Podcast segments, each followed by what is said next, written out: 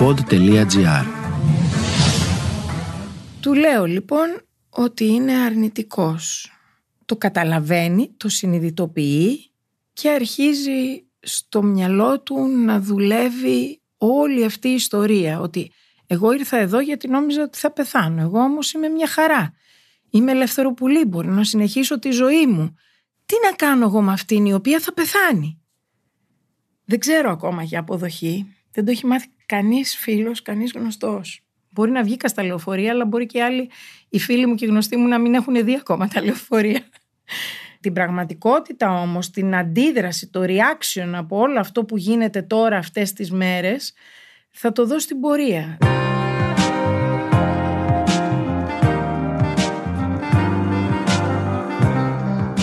Στο σεξ όλα επιτρέπονται. Γιατί ενώ μιλάμε συνέχεια για το σεξ, δεν λέμε τίποτα πόσα πραγματικά συμβαίνουν ανάμεσά μας? Αυτό είναι το Sex Podcast, ένα podcast που παίρνει σοβαρά το σεξ και τις ανθρώπινες σχέσεις. Στο σημερινό επεισόδιο ακούμε την ιστορία της Κατερίνας.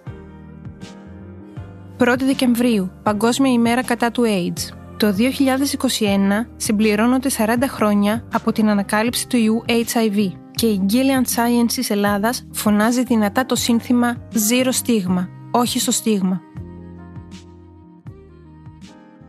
Θα πάμε πίσω αρκετά χρόνια, πάνω από 35 περίπου. Ήταν το 1987 όταν έφερα στον κόσμο το τρίτο μου παιδί. Ήμουν πανευτυχισμένη γιατί είχα χωρίσει από το πρώτο μου γάμο και τα παιδιά είχαν μείνει εδώ Ελλάδα, οπότε η μητρότητα ήταν στο φουλ και αυτό το παιδί το περίμενα πως και πως. Δυστυχώς μετά από ένα μήνα περίπου άρχισε να αρρωσταίνει. Δεν ξέραμε τι ήταν, τρέχαμε στα νοσοκομεία, του δίναν αντιβιώσεις, του κάνανε εξετάσεις, βγαίναμε, ξαναμπαίναμε μέσα έξω στα νοσοκομεία. Κάποια στιγμή μετά από 2 μήνες περίπου, οι γιατροί, αφού είχαν κάνει σωρία εξετάσεων στο μωρό, επίπονες εξετάσεις, του παίρνανε από το νοτιαίο μυελό, δηλαδή βασανίστηκε το παιδάκι, αποφάσισαν να κάνουν εξέταση και σε μένα, γιατί συνήθως το μωρό έχει τα αντισώματα της μαμάς, οπότε μέσω της μαμάς θα μπορούσαν να βρούνε τι ίσως έχει το μωρό. Αυτή ήταν ψηλιασμένη, εγώ δεν είχα ψηλιαστεί, και μου κάνανε τεστ για HIV. Μετά από καμιά εβδομάδα περίπου μου είπανε ότι κάτι δεν πήγε καλά στο εργαστήριο, χάσανε το δείγμα και έπρεπε να μου ξανακάνουν αιμοληψία για να δούνε το τεστ τελικά αν είναι θετικό ή αρνητικό. Μου δίνανε βέβαια κουράγιο, μην ανησυχείτε, δεν χρειάζεται να ανησυχείτε. Ήμουνα νέα, ωραία, δροσερή, από ευρωπαϊκή χώρα, άρα δεν είχα κανένα φόβο να έχω HIV. Δεν ήμουνα ούτε ομοφυλόφιλη, ούτε έγχρωμη, ήμουνα στην κατηγορία των ασφαλών γυναικών.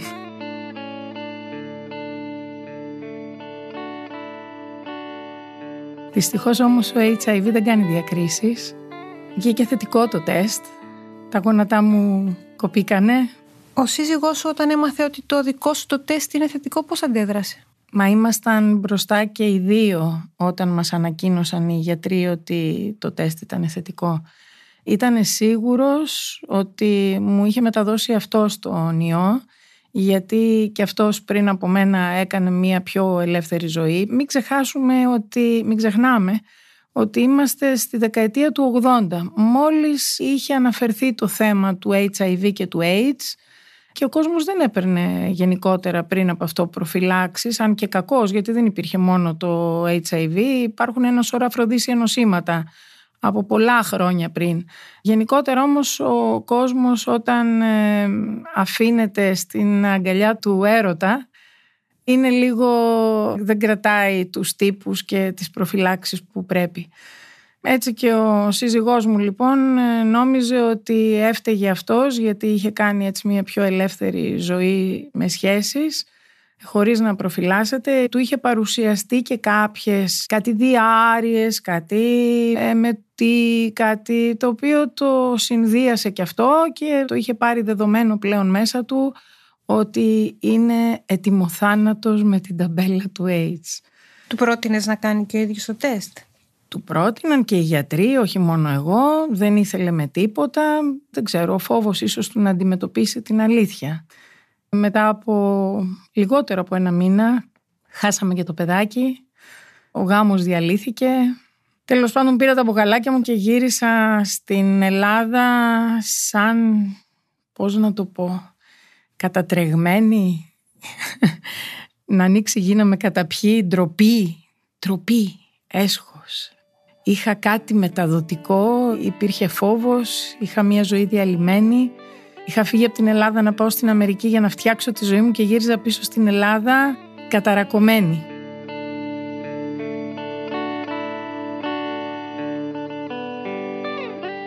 Μετά από περίπου 3 μήνες παίρνουμε ένα τηλεφώνημα και λέω παίρνουμε γιατί εγώ εκεί που έμενα μία αίτηση τηλεφώνου την εποχή εκείνη έκανε και 6 και 7 χρόνια, οπότε δεν είχα τηλέφωνο. Είχε βρει λοιπόν, αυτό είναι το αστείο της υπόθεσης, είχε βρει από τον τηλεφωνικό κατάλογο το τηλέφωνο του πρώτου μου συζύγου και επικοινώνησε μαζί του και είπε ότι μεθαύριο έρχομαι Αθήνα για να ζήσω πλέον εκεί μαζί με τη γυναίκα μου. Το μαθαίνω, πέφτω από τα σύννεφα, τον βλέπω μπροστά μου όντως σε 2 μέρες. Εκείνος με ένιωθε ότι ήμουνα ο βράχος που μπορούσε να αγκιστρωθεί, γιατί ήμουνα ο μόνος άνθρωπος που ήξερα εντός εισαγωγικών το μυστικό μας. Ήταν δύσκολο να βγάλεις ντελάλι και να πεις την δεκαετία του 80 ότι έχω HIV. Και εκείνος νόμιζε ότι έχει περιορισμένο χρόνο ζωής γιατί θα πεθάνει. Όποιος είχε HIV αρρώστανε από AIDS και πήγαινε στα δημαράκια. Γιατί χαμογελάω, γιατί είναι η ηρωνία της υπόθεσης. Ήρθε στην Ελλάδα, του ξαναείπα να κάνει τεστ, δεν ήθελε να κάνει τεστ και κάποια στιγμή με τα πολλά πες αποφασίζει να κάνει το τεστ. Δεν θέλει να πάρει την απάντηση γιατί πάλι φοβάται, ο φόβος, άσχημο πράγμα ο φόβος. Και πηγαίνω εγώ να πάρω την απάντηση. Εκείνος δεν ήταν ούτε καν δίπλα μου στο λεωφορείο ας πούμε, ήταν στο σπίτι. Βλέπω την απάντηση, βάζω τα κλάματα, μου σκεύω στο δάκρυ, γυρίζω σπίτι, με βλέπεις σε αυτή την κατάσταση, παθαίνει ένα πανικό. Πόσο χρόνο ζωής έχω, μου λέει. Λες και το τεστ του HIV που έλεγε αν είσαι θετικός ή αρνητικός, σου έλεγε και πόσο άρρωστος είσαι και πόσο χρόνο ζωής έχεις. Τέλος πάντων, τον κοίταξα στα μάτια με πολύ κλάμα και του λέω είσαι αρνητικός. Και τότε μου λέει γιατί κλαις? Τόσο κλάμα που έριξες νόμιζα ότι δεν έχω πολλή ζωή. Λέω κλαίω από χαρά και από ευτυχία γιατί δεν σου το μετέδωσα. Ήμασταν 2 χρόνια μαζί, κάναμε ένα παιδί και δεν του είχα μεταδώσει τον ιό. Γίνεται και βέβαια γίνεται.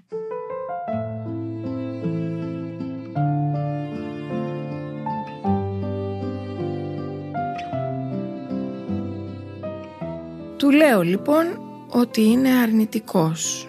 Το καταλαβαίνει, το συνειδητοποιεί και αρχίζει στο μυαλό του να δουλεύει όλη αυτή η ιστορία. Ότι εγώ ήρθα εδώ γιατί νόμιζα ότι θα πεθάνω. Εγώ όμως είμαι μια χαρά.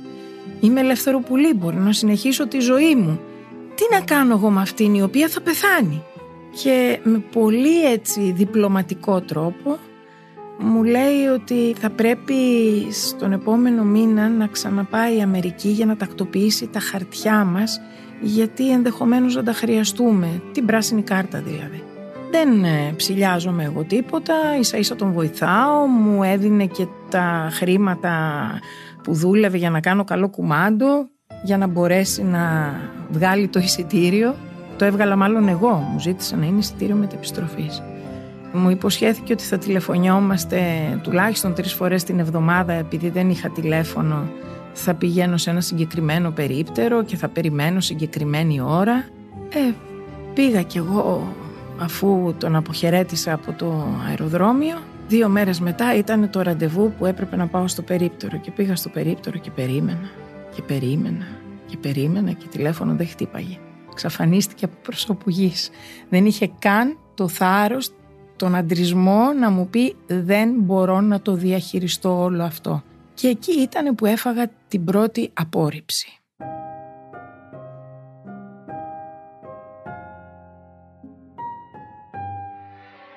Δεν το είχα πει σε κανέναν, δεν το είχα πει ούτε στη μάνα μου, δεν το είχα πει σε φίλους. Είχα κλειστεί στο καβούκι μου και ντρεπόμουν απίστευτα για αυτό το μίασμα που είχα γίνει, ας πούμε. Προσπαθούσα να μεγαλώσω τα δύο μου παιδιά, μικρά, πρώτη τάξη και τρίτη, δημοτικού, ολομόναχοι, να μην τολμώ να κάνω σχέση γιατί θα έπρεπε να περάσω από το πακέτο του να εκμυστηρευτώ το μυστικό μου και να φάω απόρριψη. Πράγμα που το έκανα στην πορεία, τόλμησα να κάνω κάποια σχέση, γιατί όταν είσαι 30 χρονών το αίμα σου βράζει, θέλεις να κάνεις κάποια σχέση. Παρ' όλα αυτά, όποτε το προσπάθησα, στρίψανε αλλαγαλικά μέσα στο επόμενο 5 λεπτό. Δηλαδή, δεν υπήρχε κανείς να αποδεχτεί αυτό που ήμουνα. Δυστυχώς ούτε με τη δουλειά μου μπορούσα να συνεχίσω σαν ηθοποιός, γιατί είχα τα παιδιά και έπρεπε να είμαι εκεί πρωί βράδυ.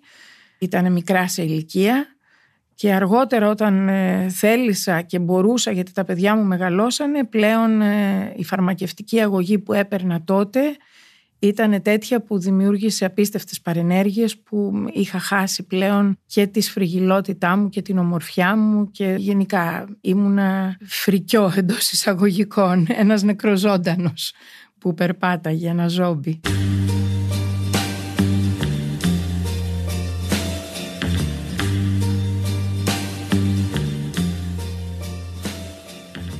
Ναι μεν λοιπόν δεν το είχα πει ούτε στη μαμά μου, γιατί δεν ήμασταν και κολλητές. Ήμουνα δύσκολη στην εφηβεία μου και είχε δημιουργηθεί μια κακή σχέση. Τέλος πάντων, η μαμά αυτή, η Έρμη, όπου μου λένε τώρα ότι σε αγαπούσε, λέει, τελικά η μαμά σου. Το έμαθα πολύ πρόσφατα από τον ίδιο μου τον γιατρό, ο οποίος είναι 35 χρόνια γιατρός μου, ότι πήγαινε κρυφά. Δεν ξέρω με ποιο τρόπο, είχε μάθει το όνομά του, είχε βρει σε ποιο νοσοκομείο είναι και πήγε και τον έβρισκε και τον ρώταγε πώς είμαι, αν είμαι καλά, αν έχω φόβο να πάθω κάτι. Είχε κάνει, έμαθα, επανειλημμένες επισκέψεις στο γιατρό η μαμά, χωρίς να μου έχει πει τίποτα και χωρίς να της έχω πει εγώ τίποτα. Ο γιατρός βέβαια κράταγε το ιατρικό απόρριτο και δεν μπορούσε να της πει πολλά πράγματα, αλλά εκείνη εκεί επέμενε και πήγαινε και παρακαλούσε. Οι μαμάδες λοιπόν... Συγκινήθηκα με τις μαμάδες.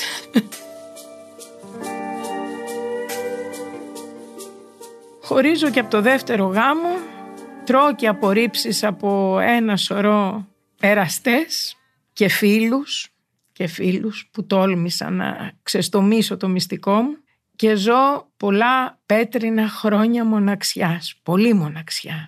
Κατάθλιψη, χωνόμουν κάτω από την κουβέρτα όταν έστελναν τα παιδιά στο σχολείο και δεν ήθελα να ανοίξω την κουβέρτα να δω αν έχει ήλιο ή βροχή. Μέσα στο κουκούλι μου εκεί και σιγόβραζα μέσα στο ζουμί μου. Κι όμως έπρεπε να σταθώ στα πόδια μου. Είχα να μεγαλώσω αυτά τα 2 παιδιά. Τι προβλήματα αντιμετώπιζες ως οροθετικό άτομο τότε? Εκείνη την εποχή ο φορέας ήταν δακτυλοδεικτούμενος. Θυμάμαι που... είχα μείνει έγκυος γιατί έσπασε το ρημάδι το προφυλακτικό και έπρεπε να πάω να κάνω διακοπή της εγκυμοσύνης. Έπρεπε λοιπόν να πάω νωρίς, όπως μου είχαν πει, αλλά να περιμένω να τελειώσουν όλοι οι άλλοι για να απολυμανθεί το ιατρείο και για να μην πάει μετά από μένα και ξανά χρειάζεται απολύμανση κάποιος άλλος ασθενής επισκέπτης. Οπότε έπρεπε να περιμένω μέχρι τις 3 η ώρα. Πηγαίνω λοιπόν στο νοσοκομείο για να κάνω τερματισμό της εγκυμοσύνης. Και εκεί αντιμετώπισα αυτό το συναίσθημα του να μην σου επιτρέπουν να κάτσεις πάνω σε σεντόνια ή σε χάρτινα σεντόνια. Έπρεπε να είναι νάιλον. Αυτό το νάιλον που κολλάει απάνω σου και βράζεις αν είναι καλοκαίρι... και μόνο με αυτό το νάιλον να σε πάνε στο χειρουργείο ντυμένοι σαν αστροναύτες, όπως τώρα με το COVID, ας πούμε, για να μην έρθουν σε καμία επαφή τυχόν αίμα ή οτιδήποτε θα έφερνε σε κίνδυνο τους νοσηλευτές. Είχαμε λοιπόν μια πάρα πολύ ιδιαίτερη μεταχείριση. Ένα άλλο που θυμάμαι ήταν ότι είχα την τύχη ευτυχώς να βρω άλλες δουλειές εκτός θεάτρου. Κάποια δουλειά λοιπόν τέλειωσε κι αυτή και έμεινα άνεργη. Εκείνη την περίοδο λοιπόν είχα βγάλει μία μυρμηγκιά στην παλάμη μου και όπως έπλαινα το πρόσωπό μου και το καθάριζα και το έτριβα και έβαζα καμιά κρεμούλα σαν γυναίκα που είμαι, είχε γεμίσει όλο μου το πρόσωπο με καμιά 40-50 μυρμηγκιές. Εκείνη την εποχή λοιπόν που ήμουν άνεργη, η μόνη διέξοδος να βγάλω λίγα χρήματα για να μπορώ να συντηρήσω τα παιδιά μου, να πληρώσω τον νίκη μου, να φάμε, να συντηρηθούμε, σκέφτηκα όπως και οι περισσότεροι Έλληνες εκείνη την εποχή να παίξω χρηματιστήριο. Εμένα με ψηλοφέλησε γιατί μπόρεσα και επιβίωσα εκείνα τα χρόνια.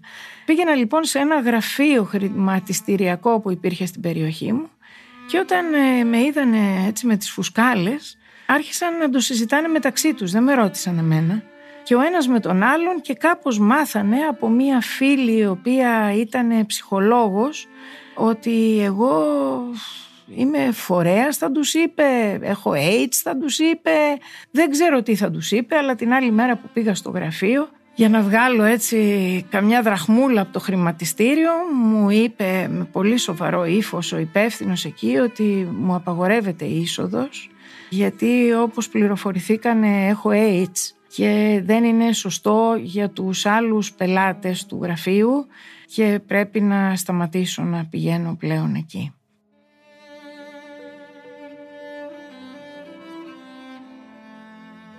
Τρώω και από εκεί μία απόρριψη όπου με κάνανε σκουπίδι γιατί είχα AIDS και θα κολούσα τους άλλους πελάτες του γραφείου.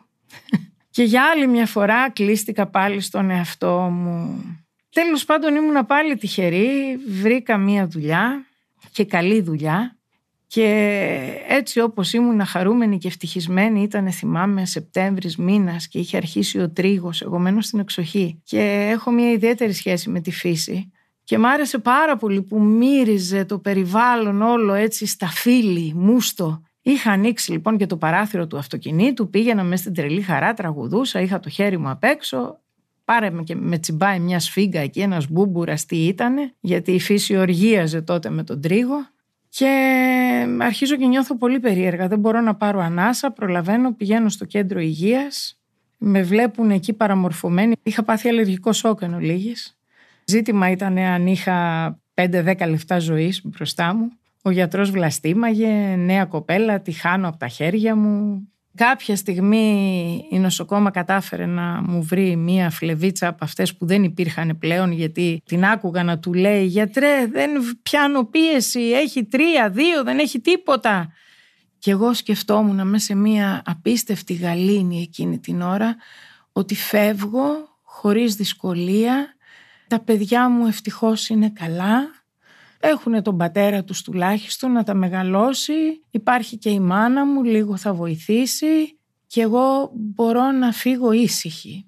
Με επανέφερε βέβαια στη ζωή ο γιατρός, με έστειλε στο νοσοκομείο, ήρθε το ασθενοφόρο, ζήτησαν οι άνθρωποι ένα ιστορικό από το γιατρό, εκείνος τους βλαστήμησε για άλλη μια φορά, πάρτε την να φύγει από τα χέρια μου, δεν το αντέχω αυτό. Βγαίνω στη σύνταξη σε λίγους μήνες και πριν να βγω στη σύνταξη θα χάσω άνθρωπο από τα χέρια μου. Τέλος πάντων είχε περάσει μεγαλύτερο σοκ ο άνθρωπος από μένα και εγώ ξανά επανήλθα στη ζωή για να συνεχίσω να ζω με την απόρριψη.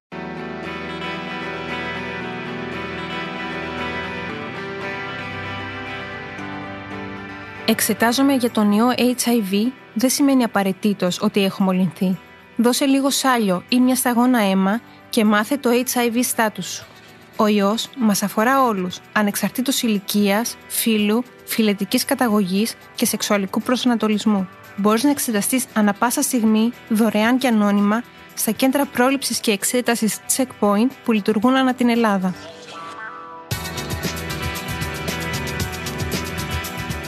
Το θέμα είναι ότι όταν ερχόμαστε στη ζωή, από μικρά παιδιά ζητάμε την αποδοχή. Αποδοχή από τη μάνα μας, από τους γονείς μας, από τους συγγενείς μας, από το σχολείο μας, από τους δασκάλους μας, από τους φίλους μας. Πόσο μάλλον εγώ που ήμουνα και ηθοποιός. Ζητάμε την αποδοχή από το κοινό, το χειροκρότημα, την επιβράβευση. Και εγώ όλη εκείνη την εποχή αυτό που έτρωγα ήταν απόρριψη. Μια μόνιμη απόρριψη. Σε όποιον έλεγα για τον HIV, έτρωγα απόρριψη. Γύρναγαν την πλάτη τους, με προσέβαλαν, ένιωθα όλη αυτή την προσβολή και ας μην το βλέπανε. Οπότε η μόνη λύση ήταν να αποτραβηχτώ από τον κόσμο, να μείνω μόνη μου για πολλά χρόνια.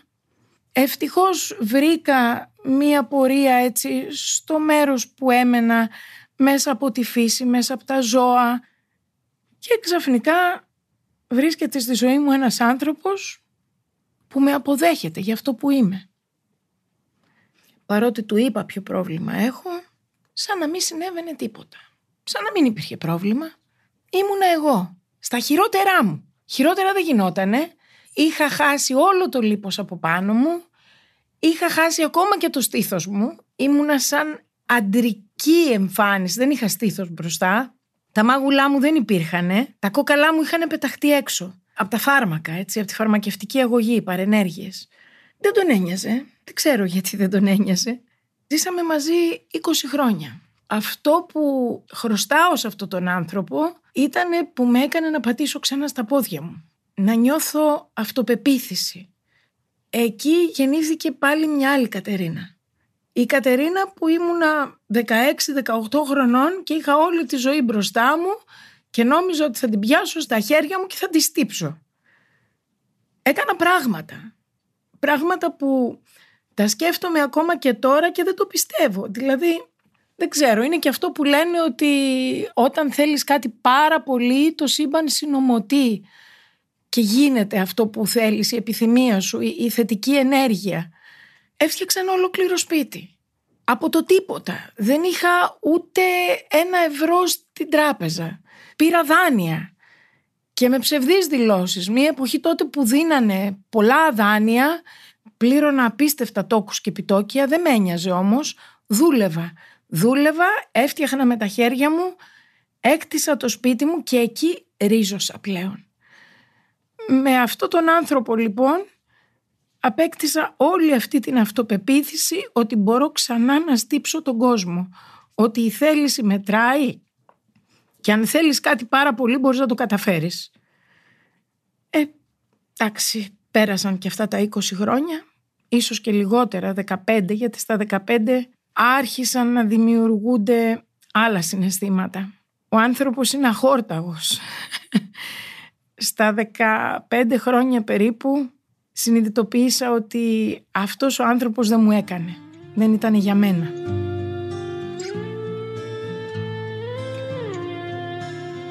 Δεν πρέπει να νιώθω ενοχές έτσι όπως το λέω. Ακούγεται λίγο περίεργο. Για κάποιον που δεν ξέρει ακούγεται περίεργο. Είμαι η σκληρή, η σκύλα που ξαφνικά μετά από 15 χρόνια, αφού έκανα αυτά που ήθελα, πέταξα τον άνθρωπο στην τύχη του. Δεν είναι έτσι. Ήταν ένας γάμος που έγινε από ευγνωμοσύνη. Για μένα τώρα πια δεν νοείται να γίνεται κανένας γάμος και καμία συμβίωση από ευγνωμοσύνη. Ένιωθα τόσο μόνη μου εκείνη την εποχή που με πλησίασε και με αποδέχτηκε, που του χρόσταγα τη ζωή μου. Γι' αυτό και τον παντρεύτηκα. Αν ήμουνα δηλαδή κάτω από άλλες συνθήκες, θα έλεγα δεν γίνεται, είναι η μέρα με τη νύχτα. Δεν γίνεται εμένα να μου αρέσει το θέατρο και εκείνου να του αρέσει το κυνήγι. Δεν γίνεται εγώ να θέλω να δώσω ζωή στα ζωάκια και εκείνος να πάει να τα του φεκάει. Εντάξει, δεν θέλω να μιλήσω έτσι πιο πολύ για τα κατά του, γιατί είχε ένα καλό που ήταν τεράστιο. Μου έδωσε αυτοπεποίθηση. Όμως και εγώ του έδωσα για κάποια χρόνια τη ζωή μου. Δεν πήγαινε άλλο. Ένιωσα ότι έπρεπε να κάνω το επόμενο βήμα. Ότι θα έπρεπε ή να είμαι πάλι μόνη μου, καλά αυτή τη φορά με τον εαυτό μου. Είμαι η Κατερίνα και είμαι καλά που λένε. Ή θα έπρεπε να είμαι με έναν άνθρωπο ίσως για άλλα 20 χρόνια, γιατί εντάξει όταν είσαι 60 κάτι ενδεχομένως να ζήσεις και 80 κάτι. Οπότε θα ήταν μια ζωή χωρίς όνειρα, χωρίς ομορφιά, χωρίς μια ζωή μιζέρια. Γύρισα σελίδα, τόλμησα και γύρισα σελίδα. Γιατί ήμουνα με έναν άνθρωπο που δεν ταιριάζαμε.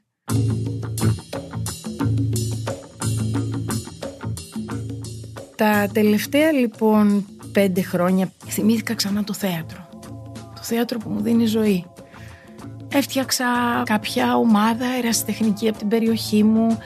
Τους δίδαξα θέατρο, μετέφραζα έργα, ανεβάζαμε παραστάσεις, σκηνοθετούσα, έγραφα, εξέδωσα μια ποιητική συλλογή από μόνη μου, αυτοέκδοση δηλαδή. Έγραψα ένα μυθιστόρημα, το οποίο με βάση είχε τη ζωή μου. Το θέατρο εμένα μου δίνει ζωή. Το θέατρο σε ταξιδεύει έτσι σε όνειρα. Ζεις πολλές ζωές, ονειρικές ζωές, ψεύτικες ζωές ίσως που θα ήθελες να είναι αληθινές. Δεν έχει όρια και φραγμούς στο όνειρο, στο θέατρο. Έκανα λοιπόν πράγματα με το θέατρο και ένιωσα ξανά δημιουργική.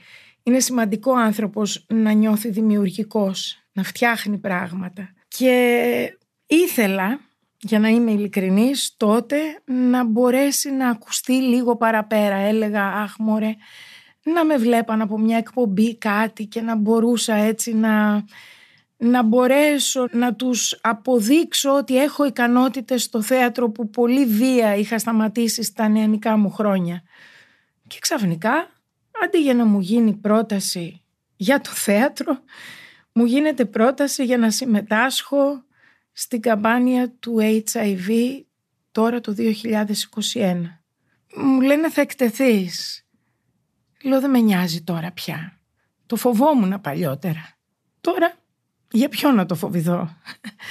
Μάλιστα πριν από 3-4 χρόνια το 2018 σε μια αντίστοιχη εκδήλωση στο συνέδριο που γινόταν 1 Δεκεμβρίου μου είχαν ζητήσει και ηχογράφησα την ιστορία μου, μάλλον, δεν θυμάμαι καλά τι είχα ηχογραφήσει και εξέδωσαν και ένα μικρό βιβλιαράκι.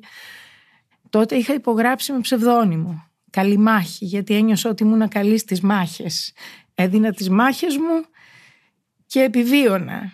Είμαι από τους λίγους, θεωρώ, που από τη δεκαετία του 80 ζω και βασιλεύω. Δεν ξέρω αν βασιλεύω, αλλά... Λοιπόν... Και έτσι μετά από το βιβλίο με το ψευδώνυμο, από το βιντεάκι με τις θολές φιγούρες στην προβολή, φέτος τόλμησα να παρουσιαστώ και σε ένα πάνελ. Και ξαφνικά παίρνω ένα mail από την υπεύθυνη της εκδήλωσης, από τη Θετική Φωνή. «Α, δεν σου είπα, επιλέξαμε τη φωτογραφία σου για τις επίσημες προσκλήσεις». «Οκ», λέω. Δηλαδή θα διενέμετο παντού η φωτογραφία μου. Και μετά την επόμενη Δευτέρα χτυπάει το τηλέφωνο και μου λέει ένας άλλος γιατρός μου που γνωριζόμαστε χρόνια πολλά. «Κατερίνα, σε είδα σε ένα μεγάλο λεωφορείο τουριστικό στην Ομόνια από πίσω».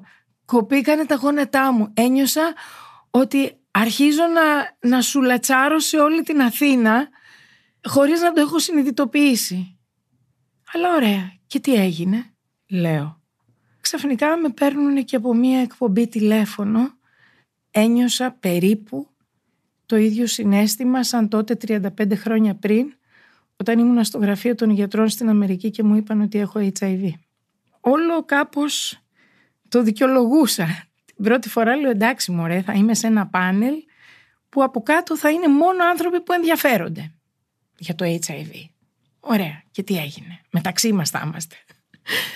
Μετά κυκλοφορώ στα λεωφορεία από πίσω και στις στάσεις των λεωφορείων και λέω εντάξει μωρέ, αν μου πούνε κάτι και 2 φίλοι θα τους πω ηθοποιός είμαι. Μου ζήτησαν να συμμετάσχω σε μια καμπάνια. Είναι κοινωνικό το έργο. Και τώρα έπρεπε να βγω στην τηλεόραση. Και να το πω σε όλους, ξέρετε, I'm positive. Ωραία. Και τι έγινε. Λέω. Think positive. Αυτή είναι η ουσία που πρέπει να περάσει σε όλο τον κόσμο. Θετική σκέψη. Ποτέ δεν σκέφτηκα ότι ο HIV θα με βάλει κάτω. Ποτέ δεν σκέφτηκα ότι μπορεί να σταματήσει η ζωή μου. Ποτέ δεν σκέφτηκα ότι μπορεί η κατάθλιψη να με αφήσει να γίνω έρμεο. Ποτέ δεν σκέφτηκα κάτι αρνητικό. Πάντα έβλεπα το ποτήρι μισογεμάτο και έλεγα συνεχίζουμε. I'm positive λοιπόν. Think positive. Η αποδοχή λοιπόν που κάποτε αποζητούσες, νομίζω ότι τώρα πλέον είναι διάχυτη. Το απολαμβάνεις? Α, όχι. Δεν ξέρω ακόμα για αποδοχή. Δεν το έχει μάθει κανείς φίλος, κανείς γνωστός. Μπορεί να βγήκα στα λεωφορεία, αλλά μπορεί και άλλοι, οι φίλοι μου και οι γνωστοί μου, να μην έχουν δει ακόμα τα λεωφορεία. Την πραγματικότητα όμως, την αντίδραση, το reaction από όλο αυτό που γίνεται τώρα αυτές τις μέρες, θα το δω στην πορεία. Δηλαδή, αν τους δω σιωπηλούς ή να μην μου μιλάνε ή να υπάρχουν κάποια υπονοούμενα, εκεί δεν ξέρω τι απόρριψη θα φάω και τι αποδοχή. Στα νέα παιδιά που ακούνε την ιστορία σου, τι θες να πεις? Θα πω ένα συμβάν που έγινε πολύ πρόσφατα από ένα γνωστό μου φίλο, ο οποίος είναι ομοφιλόφιλος και δυστυχώς κάνει εφήμερες σχέσεις μέσω διαδικτύου. Σε μία τέτοια εφήμερη σχέση λοιπόν, αφού κάνανε σεξ, του εκμυστηρεύτηκε ότι είναι οροθετικός ο σύντροφος. Δεν τον ένιωξε, του είπε μάλιστα να πας να κάνεις τεστ. Προφανώς θα του ζήτησε να πάρει προφύλαξη και δεν δέχτηκε να πάρει προφύλαξη. Του είπε να πάει να κάνει τεστ και δεν δέχτηκε να κάνει τεστ. Αλλά συνέχιζε να κάνει εφήμερες σχέσεις. Για μένα αυτό είναι εγκληματικό. Εγκληματικό. Βλέπεις κάποιον, λες «Α, ωραίος, ψηλός, νέος, ρωμαλαίος, ωραία και τι έγινε». Δεν σημαίνει τίποτα. Και εγώ ήμουνα νέα και τρυφερή και δροσερή και μπουμπούκι. Όταν κόλλησα τον HIV ήμουνα 26 χρονών, ούτε καν 30. Λοιπόν, δεν ψηλιαζότανε κανείς που θα πάει μαζί μου ότι εγώ μπορεί να έχω HIV. Δεν φαίνεται, δεν το γράφει στο κουτελό μας αυτό το πράγμα. Πρέπει να κάνουμε τεστ. Πρέπει να προσέχουμε τις σχέσεις μας, να προφυλασσόμαστε και όταν κάνουμε τεστ και τυχόν βγει θετικό, πρέπει να πάρουμε τα φάρμακά μας. Και η ζωή συνεχίζεται. Όλα είναι όμορφα. Ο HIV δεν είναι το τέλος του κόσμου. Προφύλαξη θέλει.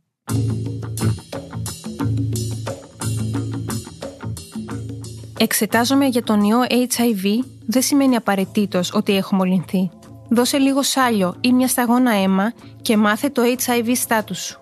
Ο ιός μας αφορά όλους, ανεξαρτήτως ηλικίας, φύλου, φυλετικής καταγωγής και σεξουαλικού προσανατολισμού. Μπορείς να εξεταστείς ανα πάσα στιγμή, δωρεάν και ανώνυμα, στα κέντρα πρόληψης και εξέτασης checkpoint που λειτουργούν ανά την Ελλάδα.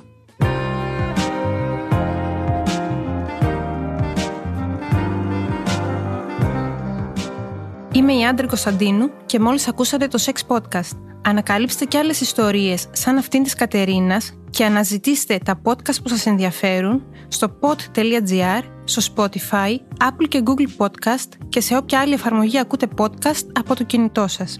Αν έχετε μια ιστορία που πρέπει οπωσδήποτε να ακουστεί, στείλτε μας email στο sex@pod.gr. Γι' αυτό το επεισόδιο συνεργάστηκαν στην επιμέλεια η Ερατώ Ζουρουφίδου, στην ηχοληψία και στο μοντάζ ο Νίκος Λουκόπουλος.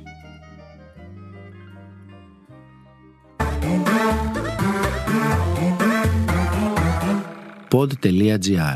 Το καλό να ακούγεται.